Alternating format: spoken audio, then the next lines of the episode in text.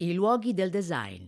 È un binomio inscindibile quello che lega Milano al design. Un'unione rinsaldata con l'inaugurazione nel 2021 dell'Adi Design Museum, che ospita la collezione storica del Compasso d'Oro, il celebre premio assegnato ai migliori prodotti di design fin dal 1954.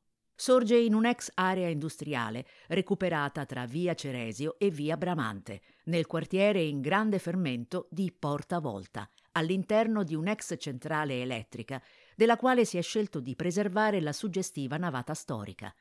Un inno alla manifattura italiana, secondo il direttore Andrea Cancellato, dove sono esposti gli oggetti premiati, raccontati attraverso disegni originali, prototipi e immagini d'epoca dalla scimmietta Zizi di Munari alle insegne per la metropolitana milanese firmate da Bob Norda.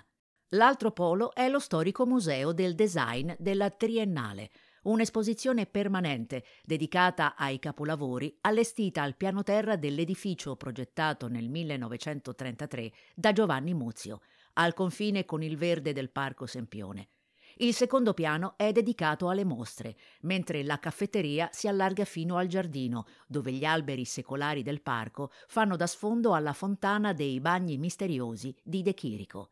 La sera si sale sulla terrazza per cenare ai tavoli del ristorante, con vista sulle architetture di ieri e di oggi, dal castello sforzesco al nuovo skyline di Porta Nuova – un paesaggio che cambia continuamente, da scoprire con le visite guidate personalizzate dedicate ai nuovi quartieri proposte da Milano Arte.